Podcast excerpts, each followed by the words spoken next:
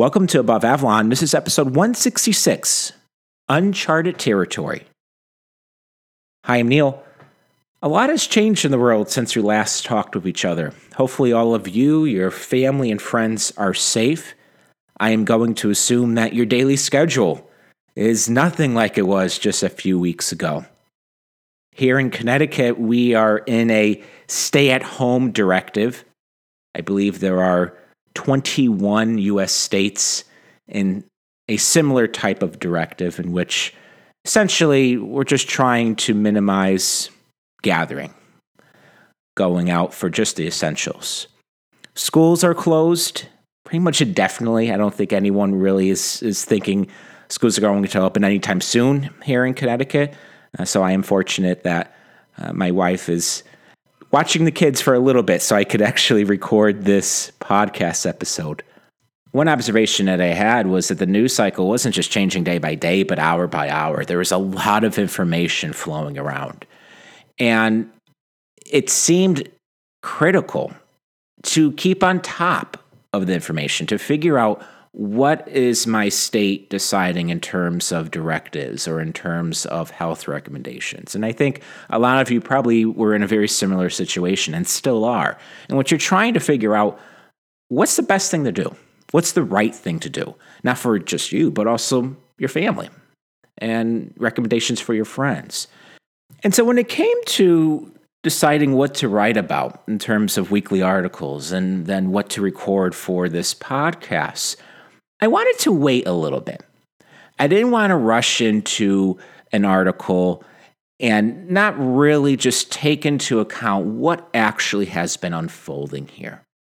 Not focus on some of the little details, but the big picture.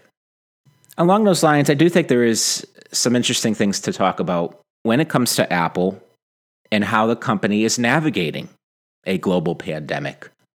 I think by the end of the episode, what we'll discover is that a lot of what we will talk about when it comes to Apple can apply to other companies, and not just other giants, but even small companies, small businesses. And there may even be some points here that apply to families and how some people are trying to navigate the current situation. So let's jump right in. When we look at the past month, in terms of the news flow. It's safe to say that more has happened in the past month from a global economic and health perspective than in the past 10 years. As I record this podcast, there are about 200 million people in the US that find themselves facing some type of stay at home directive. In terms of countries that are in complete lockdowns, the list is pretty long. It includes Italy, Spain, France, the UK, Australia, and India we could look at travel around the world. It's essentially come to a standstill. Many people are now trying to find comparisons between the coronavirus pandemic and other historical events in the past. But I think such an exercise will prove inadequate. When you look at Silicon Valley, it finds itself in the most difficult operating environment it has ever faced. Apple's strategy for navigating the coronavirus pandemic is centered around continuing to move forward, however difficult that is proving to be. We see management taking recently learned lessons from how coronavirus trended in China, South Korea, and Japan to come up with a blueprint for what to do around the rest of the world. Over the past two weeks, Apple has announced a number of initiatives and actions related to slowing the pandemic in the US and around the world.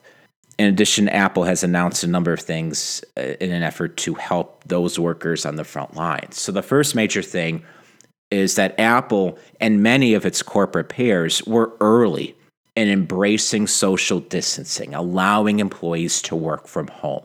This was primarily targeted at trying to keep employees safe. And this is where it was difficult trying to keep on top of the news because you're trying to figure out what is the best thing to do? And so a lot of corporations, they knew that working from home really was the only option, keeping essential employees, that the list of essential employees as short as possible. The next announcement, which was related, was Apple deciding to close its retail stores in the US. Apple actually closed all stores outside of Greater China. And this is primarily due to protecting the employees, but also the customers, making sure that you didn't have large gatherings. And that's the thing about Apple stores is they're crowded. There's a lot of people in a pretty tight spot relatively speaking. You have workshops, you have a lot of people looking at the same devices in a very short amount of time. And so Apple made a decision that they just could not remain open. And as we later saw, very shortly, other retailers followed Apple. And then in a number of states, you have directives in which most of the retail establishments are closed. The decision, though, to close retail stores wasn't an easy one. It wasn't a light one for Apple because these stores are vital sources for customers looking to get help and service for their communication devices. Apple retail stores are not just places where you go to buy products. A third of Apple Store visitors are there for service. And as we're seeing with everyone staying at home, those communication devices are gaining value. We are using them in ways that we never thought we would. And I say that in terms of these devices an iPhone, an iPad. It's really the only way we can communicate with some members of the family, with friends. It, it's unfortunate how this has developed, but that's the reality. And for many of us, we don't know how long this is going to continue. And so these devices are essential.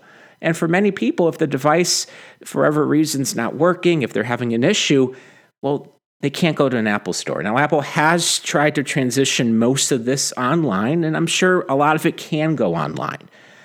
But there really isn't a direct replacement for being able to get help in store with another person taking a look at your particular device and, and trying to give you some advice.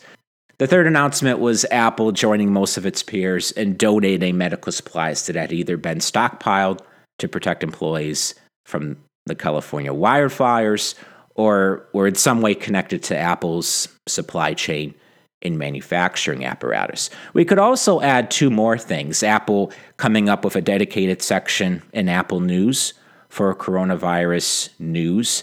That curation, I think, is very important, very valuable these days. And also, Apple has made some changes with the App Store in terms of making sure that the apps that are out there that are related to the pandemic, giving people information, are from legitimate sources. All of those actions are desperately needed, and they should be applauded, and they should serve as a model for others to follow. And I think when you look at the private sector as a whole, a lot of companies are coming through and at least trying to help where they can. There were two other announcements from Apple that spoke volumes as to how the company plans to navigate the coronavirus pandemic. The first was unveiling a reimagined and revised WWDC, that's Apple's developer conference. Since Apple holds its annual developer conference in June, a little bit later than, say, Google and Facebook, the company had the time to turn misfortune into something positive. And so, what that means is they didn't just say, well, we're canceling the in person component of the conference.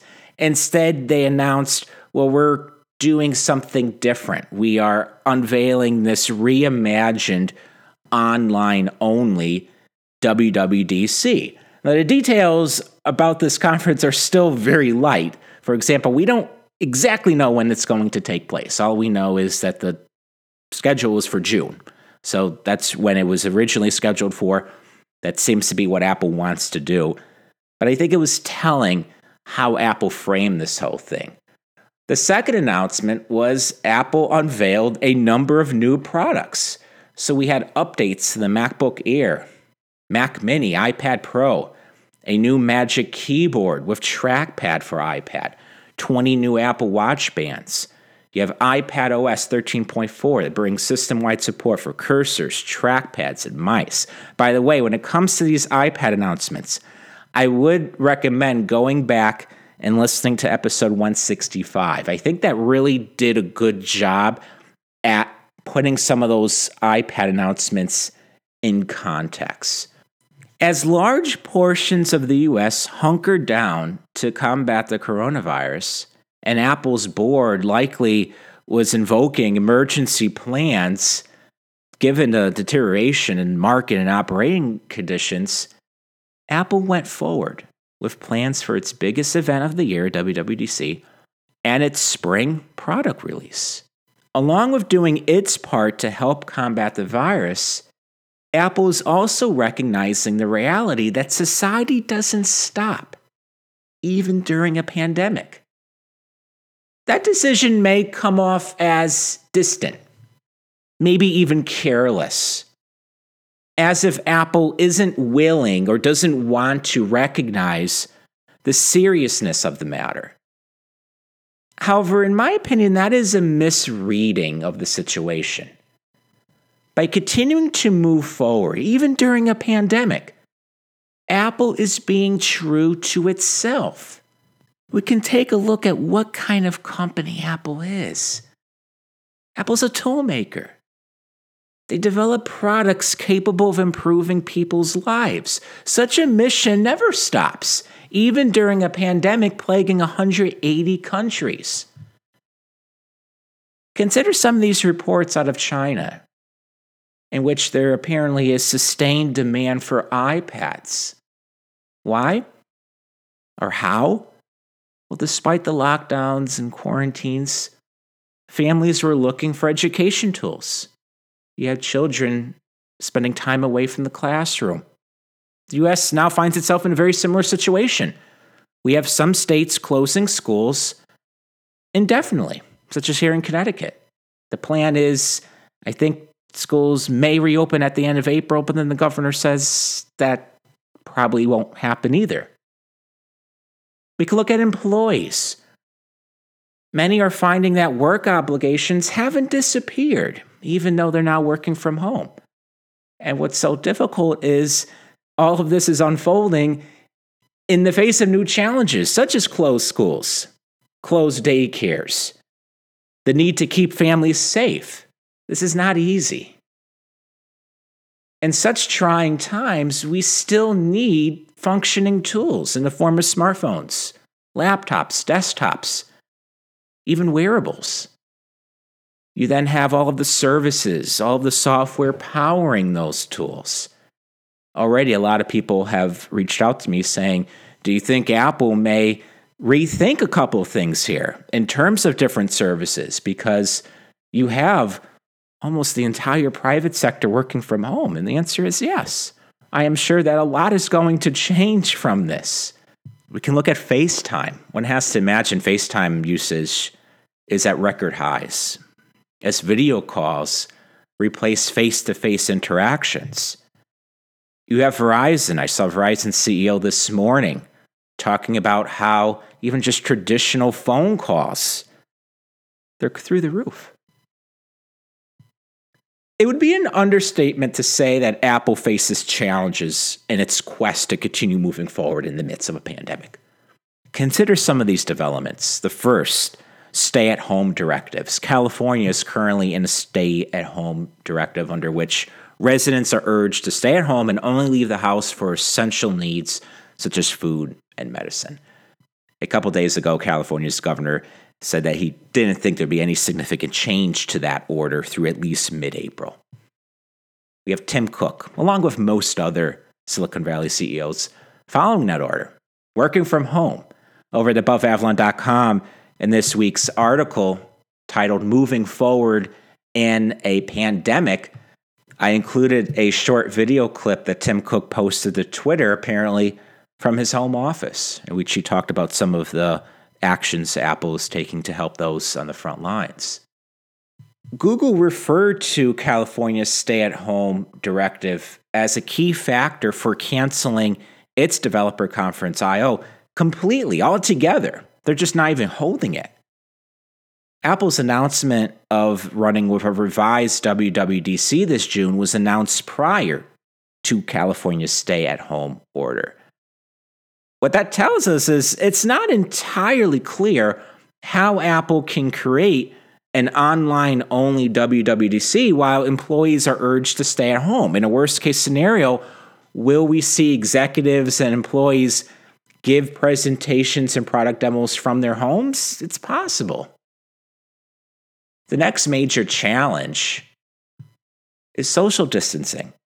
There is irony found with how social distancing efforts, which have been proven to be very effective in slowing the virus spread, stand at odds with the vision and goal behind Apple Park as a place for spontaneous collaboration.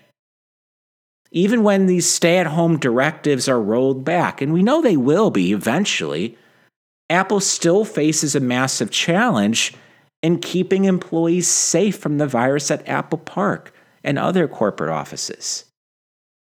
There are retail closures. As we talked about earlier, Apple closed its 460 stores outside Greater China. According to my estimate, Apple has about 70,000 retail employees. And so most of them have been unable to help hundreds of millions of Apple users.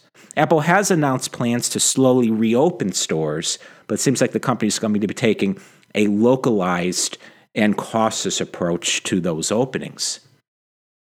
There are then travel restrictions. And in my view, this one is very difficult for Apple and for really any company that has a lot of employees that need to fly around the world.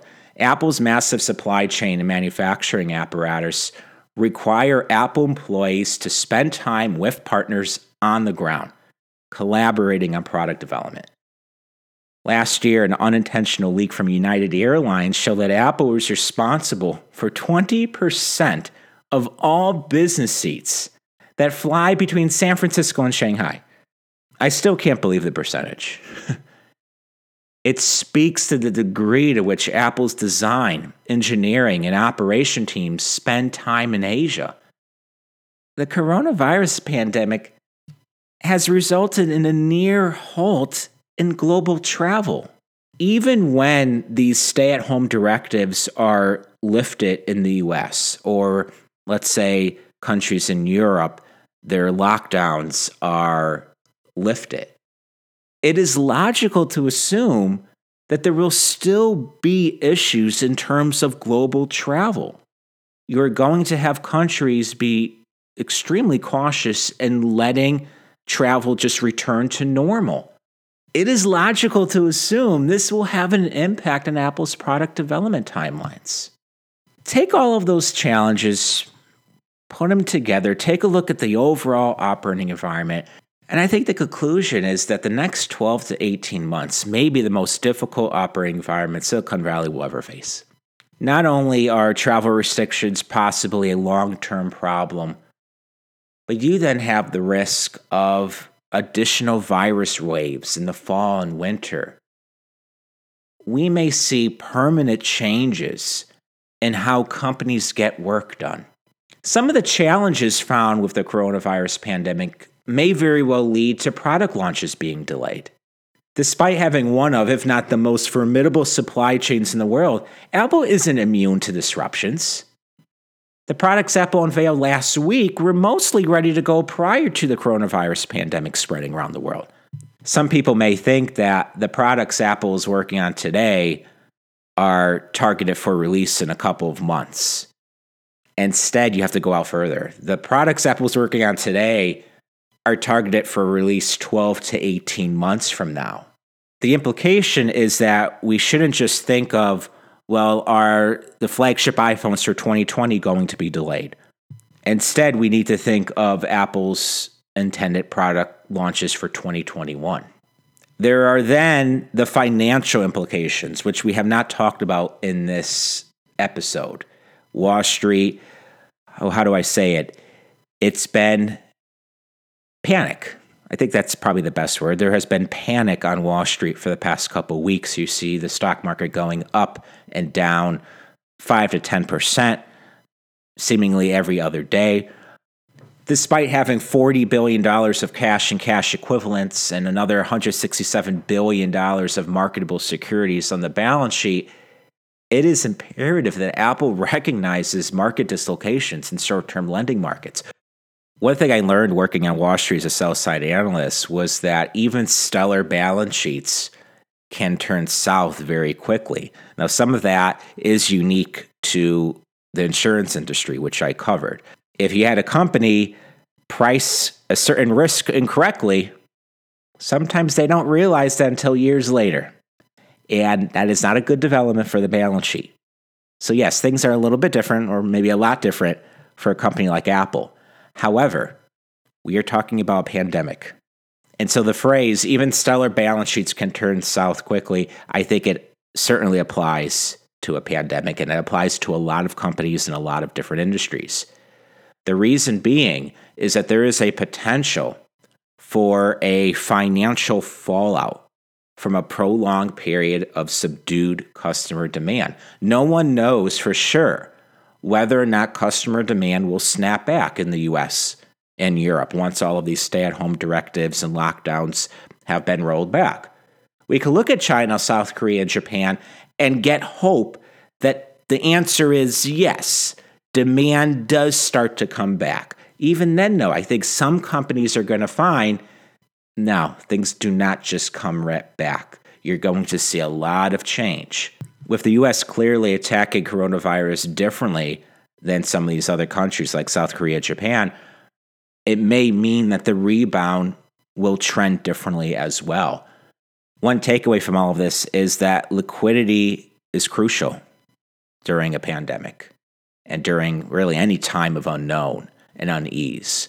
A similar principle applies to balance sheet preservation as management teams and boards have to contemplate the chances or the likelihood of certain lending markets being disrupted or simply just ongoing market dislocations that can impact balance sheets very quickly. While all of those preceding challenges and risk are daunting, a realization that is only starting to sink in is that the top five giants Apple, Amazon, Microsoft, Alphabet, Facebook they all have business models that aren't dependent on the public leaving their homes. It's an observation that will have implications for decades to come. That doesn't mean that certain business models are immune to something like a pandemic. Each company has risk, and each company is going to see some of those risks materialize in the coming weeks and months.